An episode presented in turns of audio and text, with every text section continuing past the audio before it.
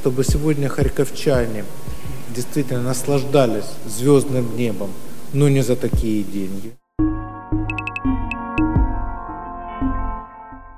У кого были ключи от электронной подписи Кернес?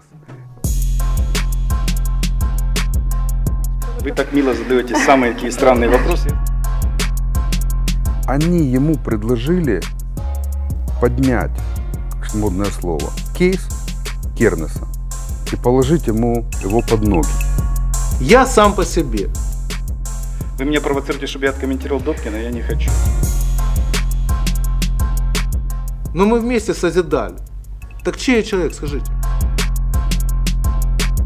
Конечно, вопрос у вас такой пессимистический. Пятня, пятница.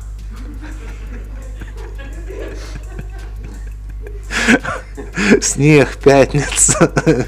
Мы о плохом.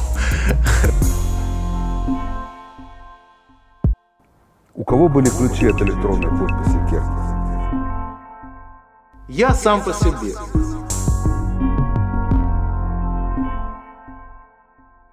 Привіт усім! Мене звати Таня Федоркова. На зв'язку зі мною політологиня Юлія Біденко. І цим випуском ми розпочинаємо новий сезон подкасту на Медіапорті.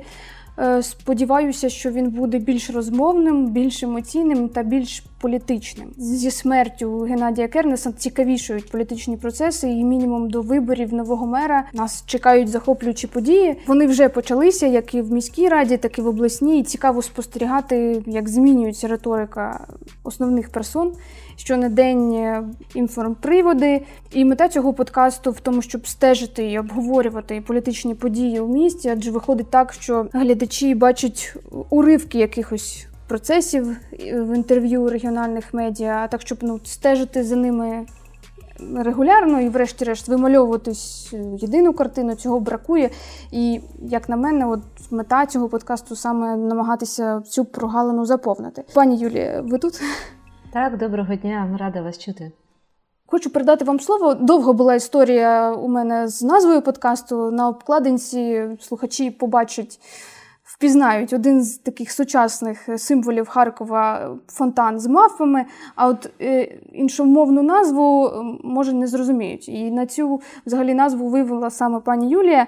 Хочу вас попросити пояснити, що це значить, і наскільки взагалі, на вашу думку, моє відчуття браку такої політичної аналітики у місті існує, особливо відстороненого погляду, не зануреного у такі процеси. Ну, я би не сказала, що в Харкові бракує політичної аналітики. В принципі, в нас непогано розвинуті журналісти.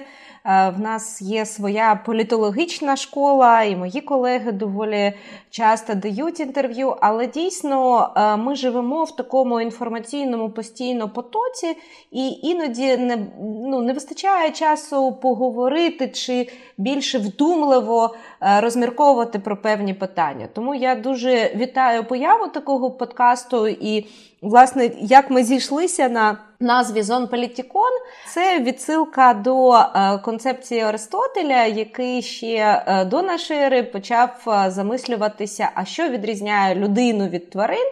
Е, як і інші його колеги-філософи, як Платон, як Діаген.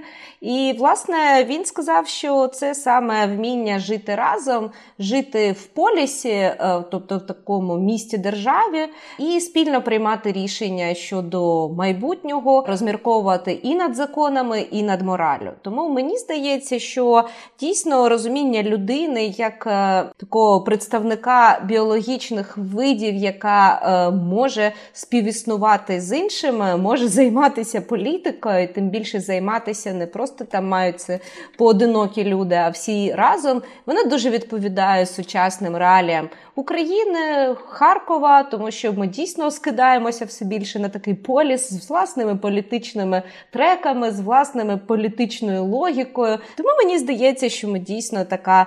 Е, зграя тварин, які при цьому дуже політизовані. Коли я е, взагалі думала про тему подкасту, мені от хочеться щось, щоб це було таке не про все на світі, бо чесно, вся моя діяльність е, пов'язана багато років з тим, що журналісти роблять на різні теми все, все різне. Так, от я почитала дослідження і побачила, що коли у людей питають, чи вас там турбує політичні, там що ви думаєте про політику, відповідають так, що їх це не не турбує. Це останнє про що вони думають. Нас політика не цікавить. Тут є питання не лише обізнаності, а власне довіри.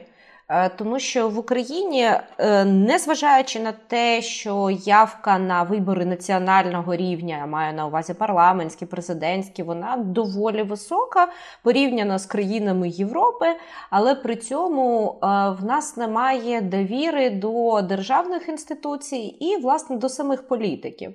Феномен Зеленського він був унікальний, тому що людина прийшла з надзвичайно високим рейтингом і його утримувала. Але при цьому багато тих, хто прийшов прийшов та проголосував е, в 2019 році. Вони казали, та ми поза політикою, ми просто хочемо змінити владу. Але казати про те, що українське суспільство таке відсторонене від політики, я б не стала, тому що на відміну від наших північних сусідів, е, все одно українське суспільство активізовано. Можливо, люди не завжди пов'язують це з політичними рішеннями, але давайте так, що навіть за останній місяць, попри локдауни, попри пандемічну таку ситуацію, все одно були масштабні виступи і фізичних осіб-підприємців, і тих, хто протестував проти тарифів, і інші акції вони постійно в нашому житті бувають. Бракує довіри і бути, знаєте, такою людиною, що розуміється на політиці, або що живе політикою, в нас не модно. Тому що, на жаль, наші еліти, починаючи з 90-х років, вони споплюжили от саме слово політика, е, е, перекидаючи це розуміння замість там спільного вироблення рішень до такої брудної справи, підкилимних домовленостей.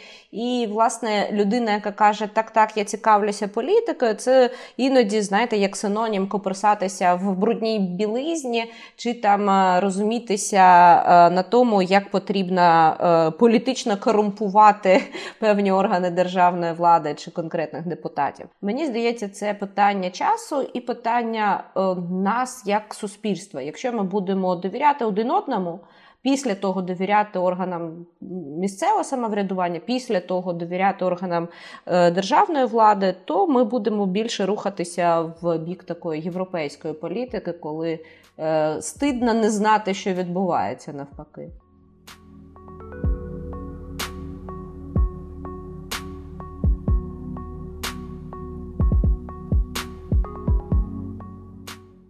Давайте розпочнемо тоді здалеку про нашу місцеву кухню. Е, як місцеві вибори змінили взагалі політичну картину в місті і в області? І в обласній і у міській раді з'явилися нові обличчя, і це можна оцінити як е, такий прорив. Хоча багато людей просто змінили політичний прапор, і що ми можемо зараз е, побачити спільне і відмінне в обох? Насправді, знаєте, така от цікава є думка, що в Харкові все не змінюється там протягом 15 або 10 років, е, починаючи точно з 10-го року, да, коли Геннадій Кернес став міським головою. Але насправді, якщо придивитися. Е, до цих, е, принаймні, вже трьох виборів, да, от 10, 15, 20 роки, то ми побачимо, що в нас ніколи фактично не проходили партії з однією тією ж назвою. Судили б е, про це закордонні аналітики. Вони б сказали, да вас ради оновлюються постійно. Подивіться, у вас е, раніше було відродження в більшості. Е, зараз от блок Кернеса має відносно більшість. Різні партії. Колись це було БПП, зараз це ЄС. Ну різні ж назви. Але насправді я би сказала, що. Е, саме в 2020 році оновлення порівняно з минулими виборами воно е, відбулося більше, бо наскільки я пам'ятаю, на 40% оновився саме персональний склад. Тобто це не просто люди, які е, ходять на вибори, але під разними прапорами. Це дійсно нові люди, які позаходили. Це по-перше. По-друге, виникла потреба у домовленостей. Тобто, в нас е, зникла ця монобільшість, яка є харківським таким феноменом набагато раніше, ніж вона з'явилася в нашому парламенті. Одностайно прийняли рішення. І ми побачили, що блок Кернеса успішний Харків він змушений був домовлятися з іншими суб'єктами. Хоча я нагадаю, що закон про місцеве самоврядування в принципі не вимагає сталої коаліції. Головне, щоб рада працювала, щоб е, в ній був був кворум, і щоб вона якось е, але голосувала. Тобто, на відміну від парламенту, тут е, стійка коаліція не має бути, але вони з'явилися ці коаліції, це явно. І е, якщо, наприклад, в міській раді вона. Спочатку виглядала більш широкою, то власне на рівні обласної ради вона, я би так сказала, більш оформлена і стала більш зрозуміла, хто буде в такій я би сподівалася так, що конструктивні опозиції, а хто буде голосувати спільно. І безумовно, ми тут також в тренді е, характерного притаманного для всієї України, де фактично слуга народу вибори програла місцеві, але вони дуже намагаються увійти в коаліції.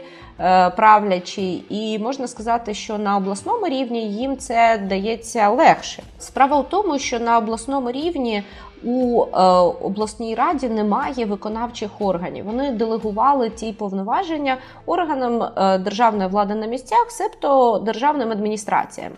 І фактично е, так звані губернатори, але насправді очільники обласних державних адміністрацій, е, вони призначаються президентом, вони представляють президентську вертикаль в регіонах, і саме їм краще співпрацювати з обласною радою. Тому тут коаліція блока Кернеса успішних Харків і Слуги народу вона була навіть ну е, більш ніж наочною. Вона була дуже такою.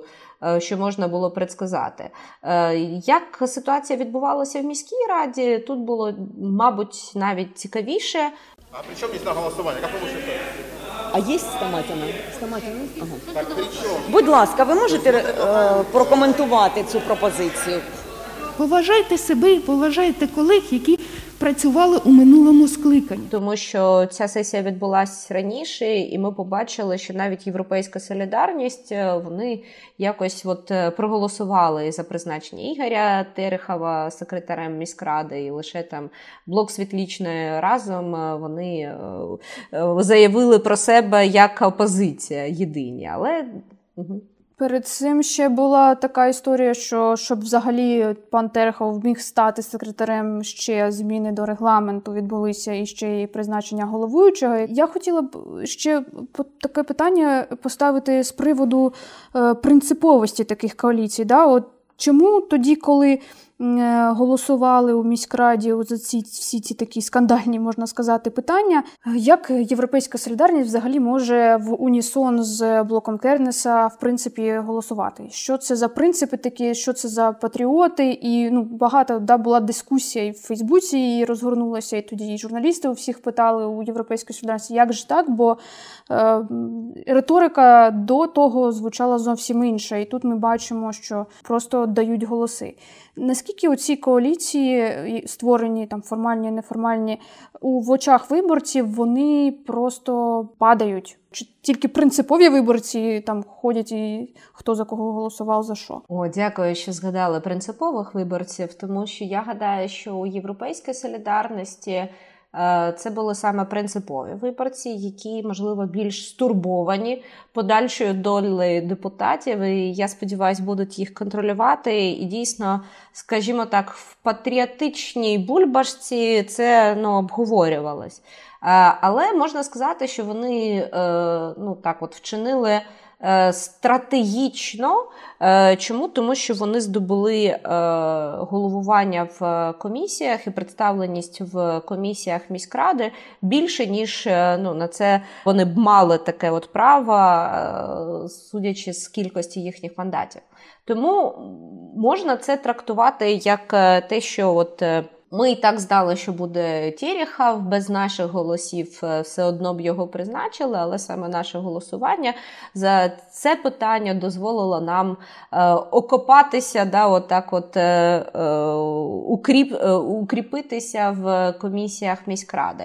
І ми будемо захищати там інтереси наших виборців, саме патріотичні моменти е, протягом всієї наступної каденції. Тобто, це от як одне з таких виправдань, але е, сесія вже облради показала, що вони, е, як фракція, це інші люди, депутати, але в принципі вони така доволі, я би так сказала, централізована політична сила. Вони вже виступили Е, ну, не брали участі в голосуванні за е, склад керівної обласної ради. Головування в комісіях взагалі воно дає що? Воно просто присутність, те, що ти голова комісії, не значить, що потім рішення, яке ти там просував або закликав до нього, його там якось відозмінять або приймуть. Абсолютно, але це дає більший, скажімо так, доступ і можливість впливати на процес вже не прийняття рішення, а підготовки рішення. І у Харкова є така проблема, що підготовка рішень вона відбувається ну от е, зовсім непрозора, без залучення громадськості. Але от присутність, е, наприклад, більш я би так сказала, умовно демократичних е, депутатів тих комісіях вона надає можливість залучати там представників громадянського суспільства, е, громадські об'єднання, менш заангажованих експертів. Тобто, це процес вже, знаєте, це ну, більш е, відповідальний процес е, підготовки політичних рішень, який, на мою думку, може бути забезпечений, коли різні. Е, фракції представлені в комісіях. І я на це маю сподівання, бо е, в нас. Е, як сказати, ми вже бачимо там рішення у вигляді таких пиріжків, да, але ми не знаємо, яка там начинка і що з цього буде, як харків'яни, здебільшого. Хочу сказати, що у мене є мрія в тому, що колись оці е, комісії міськради, облради транслюватимуться бо все найцікавіше відбувається там. І всі е, проекти рішень, обговорення, і хтось щось, якісь питання, і хто задає питання, і які питання. І воно е, з цієї дискусії там дуже цікаво. І там можна окремі репортажі писати про ці комісії іноді. Не, коли там скопом все приймається, там не розглядається. Коли є дискусія, і це дійсно цікаво, дійсно така важлива частина, невидима частина прийняття рішень міської влади. Абсолютно погоджуюсь, тим більше, що е, засідання мають цікавити не лише журналістів, але я сподіваюся, що журналісти вони гарні транслятори да, от, е, того, що відбувається. Але коли є доступ журналістів, чи просто відбувається трансляція, і будь-хто може подивитися, як е, готуються рішення, це е, відповідає критерію прозорості. А я от е, борюся, в працюючи з громадською думкою чи там в освітній сфері, борюся за те, щоб наші органи влади ставали не просто прозорими, щоб вони ставали відкритими. Відкритість вона е, під собою несе не просто ти можеш подивитися, як це відбувається. А якщо це питання тебе зачіпає особисто, да, чи там громадське об'єднання, чи, наприклад, мешканців певного мікрорайону, е, чи об'єднання співвласників, то ти можеш ще і висказати, і запропонувати щось, чи е, навпаки там е, запропонувати альтернативні варіанти. Я вам скажу, як це відбувається на комісіях, на яких я була присутня. Там, коли е, ближче до виборів. Е, хтось із депутатів різних е, там поліцил, але в моєму випадку я не пам'ятаю, хто це був, е, ставить питання: а коли поремонтують дах на таких то будинках? Перед департаментом там е, житлового комунального е, житлового господарства. Тоді сидів там е, Нехорошков, і от людина, депутат, починає перераховувати всі номери будинків, які закріплені в його, окрузі, і просто перед ним, щоб він відзвітував, а що ти там робиш. Ну, це, це в принципі була завжди нормальна практика, особливо для мажоритарної чи там квазімажоритарна система, як, яка була в нас застосована в 2015 році, коли е, депутат є представником не просто політичної сили, він ще закріплений територіально за певним округом. Зараз новий виборчий кодекс, що е, запрацював у 2020 році, він суттєво змінив цю ситуацію, тому що округи були великі. Харків був поділений на сім округів, е, і по них е, саме партії висували такі от списки свої. Тому зараз буде вже команда людей, які будуть перераховувати номери усіх будинків району. Це дуже вирогідно.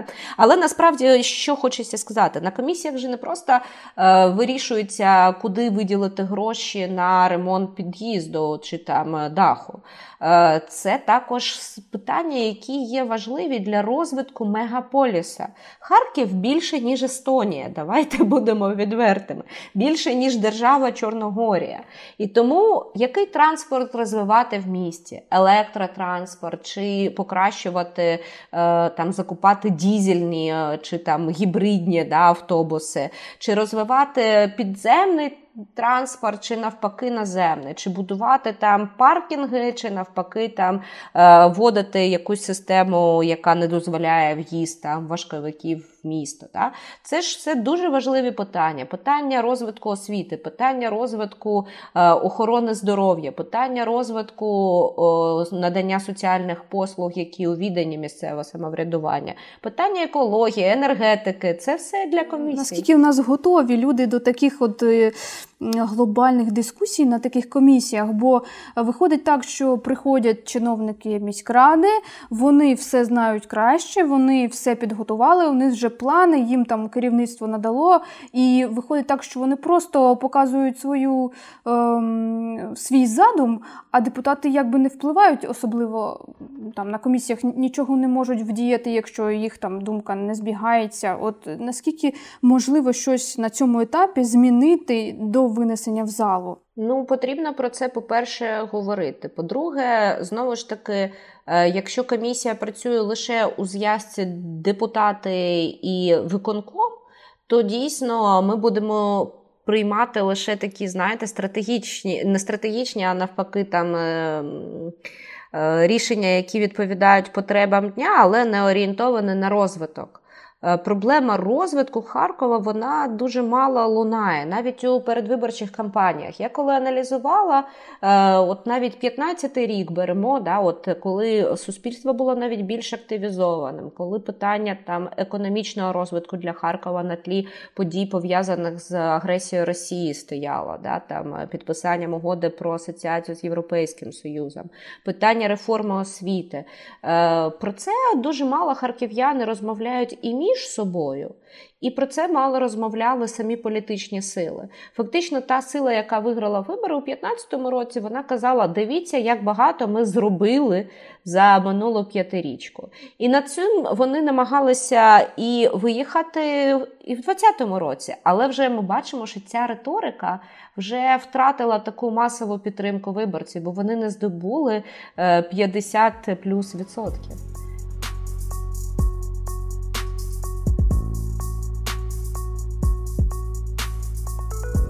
Основну розмову хочу закрутити навколо наших е, виборів, позачергових виборів мера, е, які мають відбутися, але е, коли невідомо. І в цьому питання постає, бо от протягом останніх тижнів була така незрозуміла ситуація. Секретар Харківської міськради направив клопотання до Верховної Ради наприкінці минулого року. І виявляється, що одного цього документу не вистачає для того, щоб е, профільний комітет Верховної Ради розглянув це клопотання і потім направив до сесійної зали на розгляд. Починаємо брифінг голови Верховної Ради України Дмитра Разумкова. Щодо виборів в Харкові, я впевнений, ви всі бачили інформацію про те, що до нас надійшла лише частина пакету необхідного пакету документів. Станом на сьогодні його нема. Коли з'явиться, мені важко відповідати, тому що це знаходиться м'яч на полі е, Харківської міської ради. Деякі депутати бачать в цьому політичну позицію саме секретаря міськради Ігоря Терехова, щоб мати час е, для підняття рейтингу. Е, до слова запрошується заступник голови комітету Аліна Леонідовна Заголовко. Прошу. Так от в питанні затягування часу е, я не знаю, хто винен, але точно не комітет. Я точно знаю, що в Харківській міській раді дуже сильна юридична служба. Так, от я сумніваюся, що юристи Харківської міської ради не знали, що до клопотання потрібно додавати рішення ради. Я думаю, висновки кожен для для себе вже зробиш сам. Було перечуття, що явно навесні вони не відбудуться, скоріш за все, ми маємо вести мову про осінь 2021 року. Чому? Тому що є, ну скажімо так, відверта незацікавленість головних гравців, які приймають рішення навіть у парламенті, в тому, щоб вибори відбулися прямо зараз. Плюс є побоювання низької явки через е, пандемію, карантин і таке інше. Е, і тоді е, може виграти та сторона, яка просто зможе привести людей на дільниці. Чому невигідно головним гравцям, основним гравцям вибори навесні? Якщо ми беремо монобільшість да, або там слугу народу як провідну партію, то в них е, результати по Харкову і по області були дуже невтішні. Вони навіть не другі, вони треті, а десь ледь-ледь там е, боролися з міноритарними партіями. Їхній кандидат в мери провалив кампанію.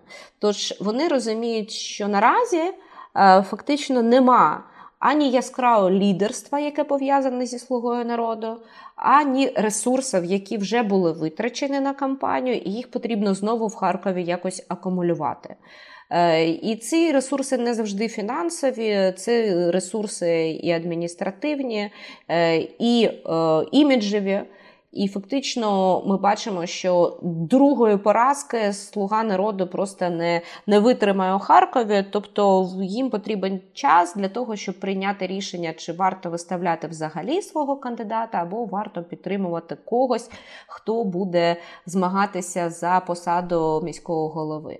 Е, також діючій міській владі в особі Ігоря Терехова це також невигідно, тому що йому дійсно потрібен час для того, щоб закріпитися в суспільній думці в якості такого міцного е, господарника. Не, не дуже такого господарника, а вже господарника-реформатора, який вже говорить про те, що те зоряне небо, яке купувалося, воно задороге і вже таке потрібно не потрібно вже таке робити. До речі, я от вважаю, що у харків'ян, ну принаймні такої, знаєте, експертно-громадської харківської бульбашки з'являються зараз шанси трошечки вибити собі локальної демократії, поборотися за зміну там у статут, за зміну е, в певні процедури, е, за залучення до прийняття рішень, тому що е, поки вибори не відбулися, я не виключаю, що керівництво має просто от має бути більш демократичним, ніж попередня влада, імідж якої або там позиція якої були просто непорушними. Е, я нагадаю, що Харків є одним з найгірших найгірших е, обласних центрів щодо локальної демократії. Про це свідчать і дослідження Transparency International, е, рейтинг прозорості місцевого самоврядування. Про це свідчить і нещодавно опублікована Євромапа е, регіонів України, яка також досліджує локальну демократію, і Харків тут пасе задніх. Тому є от шанси погратися в це. І Ігор Тєріхов, мені здається, ви маєте на увазі, щоб просто вибивати ну, робити абсолютно проводити громадські слухання, реалізувати право громади на місцеві ініціативи чи за допомогою депутатського сектора, який також включається в цю боротьбу, е, провести зміни до положень про місцеві ініціативи чи положень про громадські слухання, тому що в нас навіть на рівні статуту міста найгірші умови для того, щоб організувати громадські слухання. Розумієте? А чому ви думаєте, що влада на це піде, тому що це через вибори? да? Що... Залучити більше підтримки, тому що е, поки я гадаю, що рейтинги Ігоря Терехова я не бачила офіційно опублікованих досліджень. Я гадаю, що їх ще не публікували. Е, але е, йому потрібна підтримка різних секторів харківської громадськості. І, можливо, заграванням з таким більш активізованим громадянським суспільством він може це якось забезпечити. Ну, І він це робить. Так? Сесія показала, що коли вічний критик е, міської влади Ігор Черняк е, зробив якісь зауваження, щось говорив про трати або якісь ініціативи влади, які потребують оновлення, то Ігор Терехов несподівано підтримав ці. Тези сказав, що давайте разом це робити. Проконтролюйте всі тендери, які будуть зроблені на цю розв'язку. И сделайте так вместе со мной, чтобы ни одна копейка бюджетных средств никуда не ушла.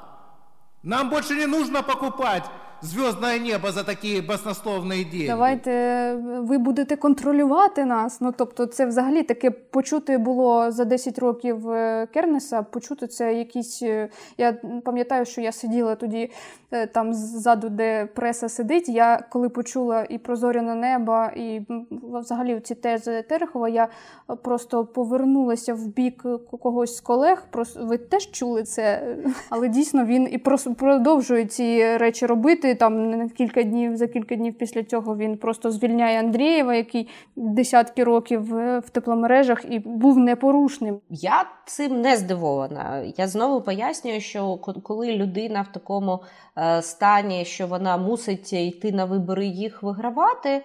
То е, тут знову таке вікно можливості відкривається не просто ну, не лише для неї, да, а от е, для громадськості як такої. Тобто ця людина зараз готова домовлятися для того, щоб здобути більше підтримки. Такому кандидату потрібні, якщо не ефективні, то принаймні ефектні рішення. А звільнення е, посадовців, які засиділися, спілкування з е, конструктивною опозицією, це є ось ці ефектні рішення. Якщо вони будуть ще й закріплені десь, я маю на увазі перегляд регламенту, статуту і вибивання ну, таких більш сталих позицій для харківської громадськості в цілому, то це позитивний ефект. Ну, це ефект, це позитивний ефект, е, знаєте, виборів, які, які відбудуться.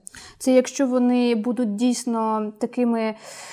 Е, Ну, не фейковими, да? бо е, ми бачимо, що влада багато обіцяє часто готова до змін, але щоб втілити це в життя і щоб воно запрацювало, то до цього ж може не дійти, поки там воно все утрясеться, поки знову оберуть нову владу. Абсолютно, тому я і кажу, що дуже важливо їх е, не на рівні заяв, е, які дивують журналістів, залишати, а вносити зміни до процедур. Тобто, коли змінюються правила інститути, це набагато е, краще, ніж коли змінюються персоналі або ставлення цих персоналій до певних процесів. Терехов, хоча і підкреслює, що він продовжує цей шлях великий, який заклав Кернес, а, але він не Кернес. І коли от почали зараз багато там е, в цьому плані говорити і опоненти Терехова про те, що він китайська копія Кернеса, наскільки він сам е, зацікавлений дистанціюватися в цьому? Е, Зараз е, вигідно ну, все ж таки покрити такою бронзою да, ось цю постать. І це буде залежати от зовсім не від того, що хоче, наприклад, або як відчуває себе зсередини той чи інший політик.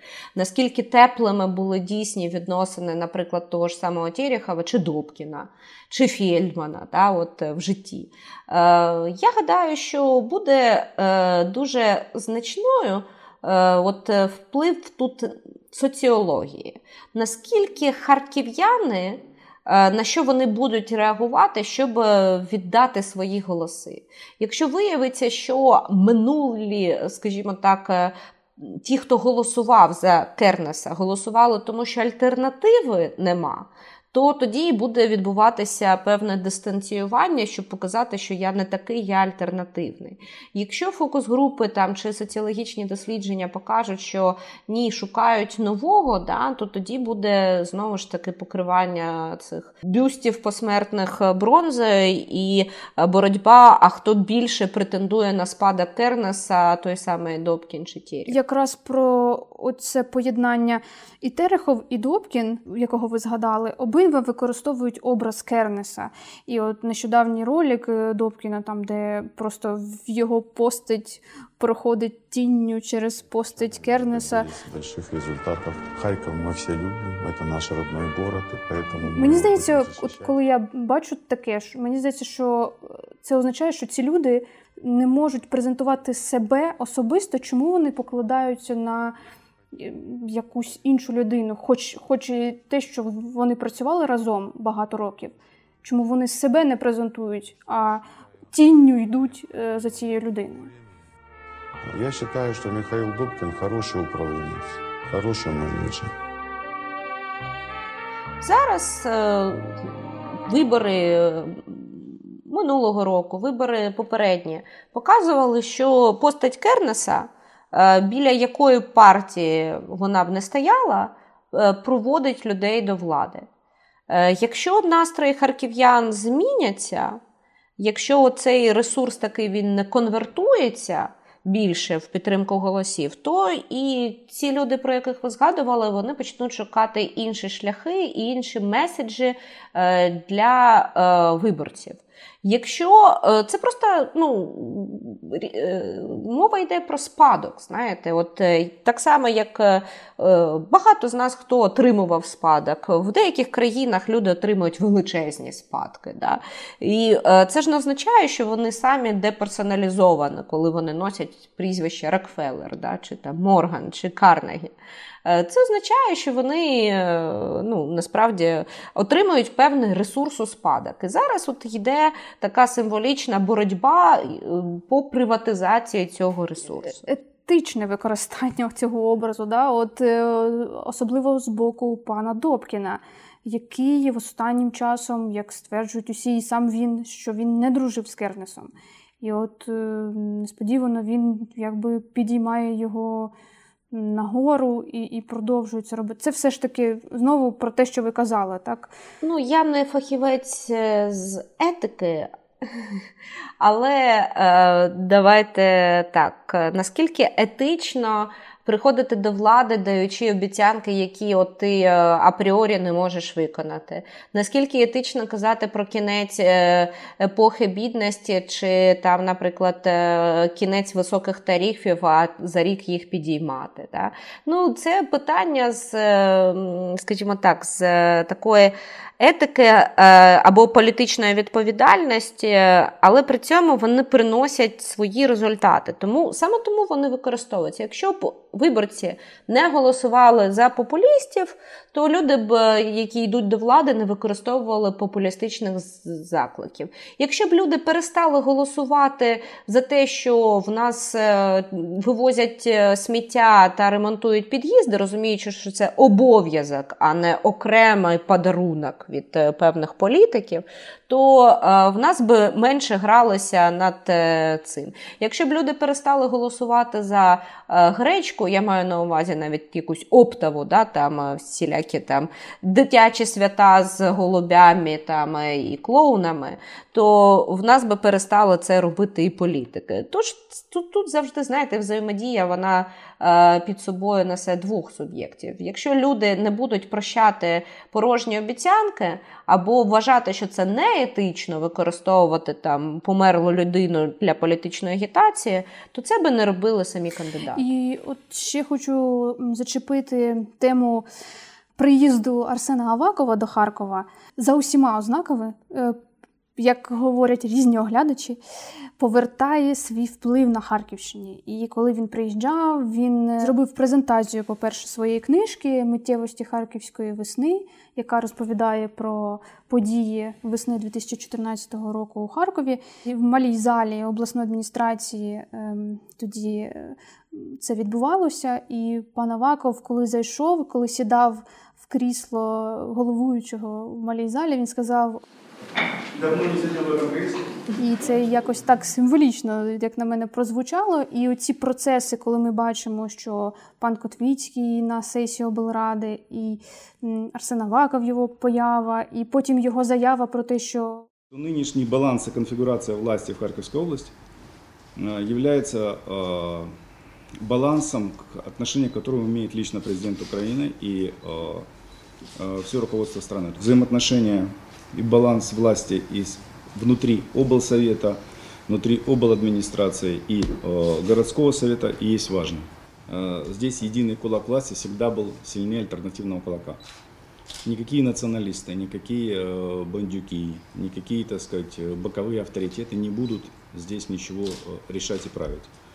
Более того, я буду этим заниматься специально сам, если кто-то будет соответствующим образом проявляться или на что-то даже претендовать, будет демонстративная, неадекватная, несимметричная реакція. Чи можна це розглядати дійсно як повернення Мавакова на Харківщину?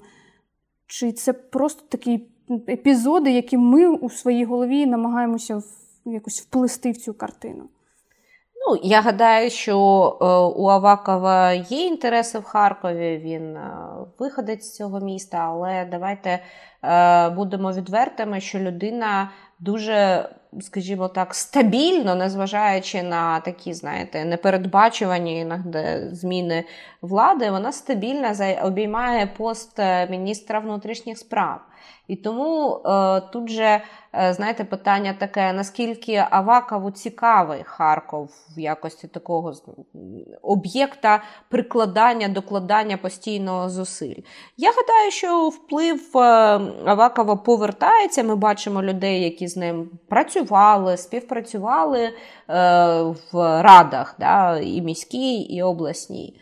Але казати про те, що він особисто буде щось там контролювати, ну я би не стала поки що. Ми подивимося, як буде себе вести поліція, чи буде е, безпека регіону.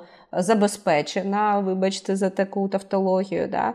Е, наскільки там Харків знизить е, ризики, пов'язані там з внутрішнім е, переділом влади, там з зовнішніми ризиками. Ми ж такий сендвіч-регіон, у нас е, поряд і лінія конфлікту і кордон. Да?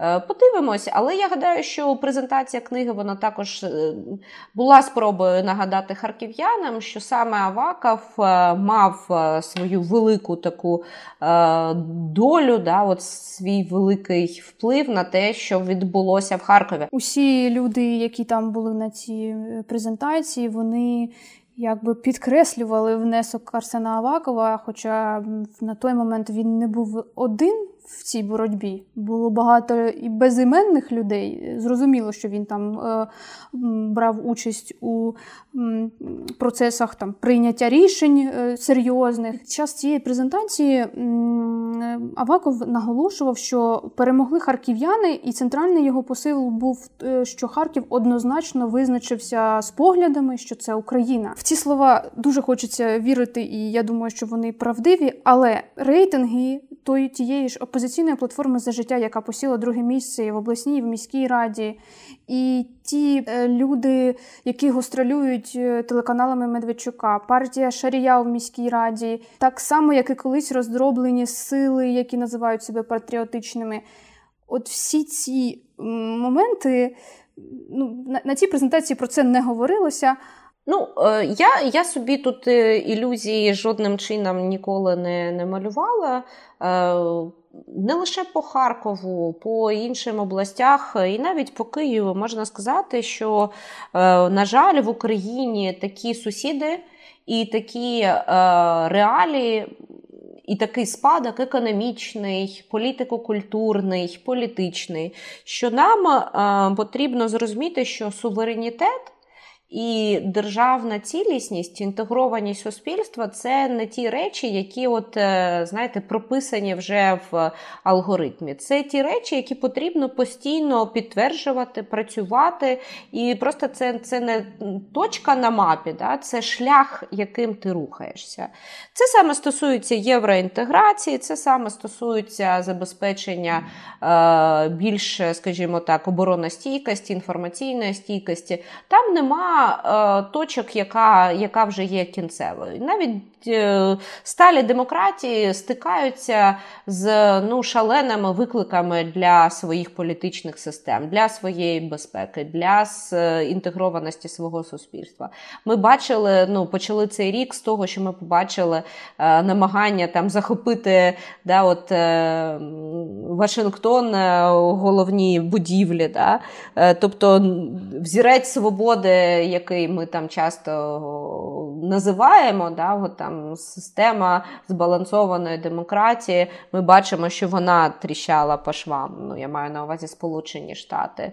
Е, Процеси, які відбуваються по всьому світові, а особливо в е, сталих європейських демократіях, які пов'язані з пандемією, які пов'язані з протестами, вони ще не завершені. Тому розслаблятися взагалі не варто ніколи, особливо Е, в політичній сфері, в сфері безпеки, в сфері розвитку, тому що нема абсолютно розвинутих держав. Пані Юлі, дуже вам дякую за розмову.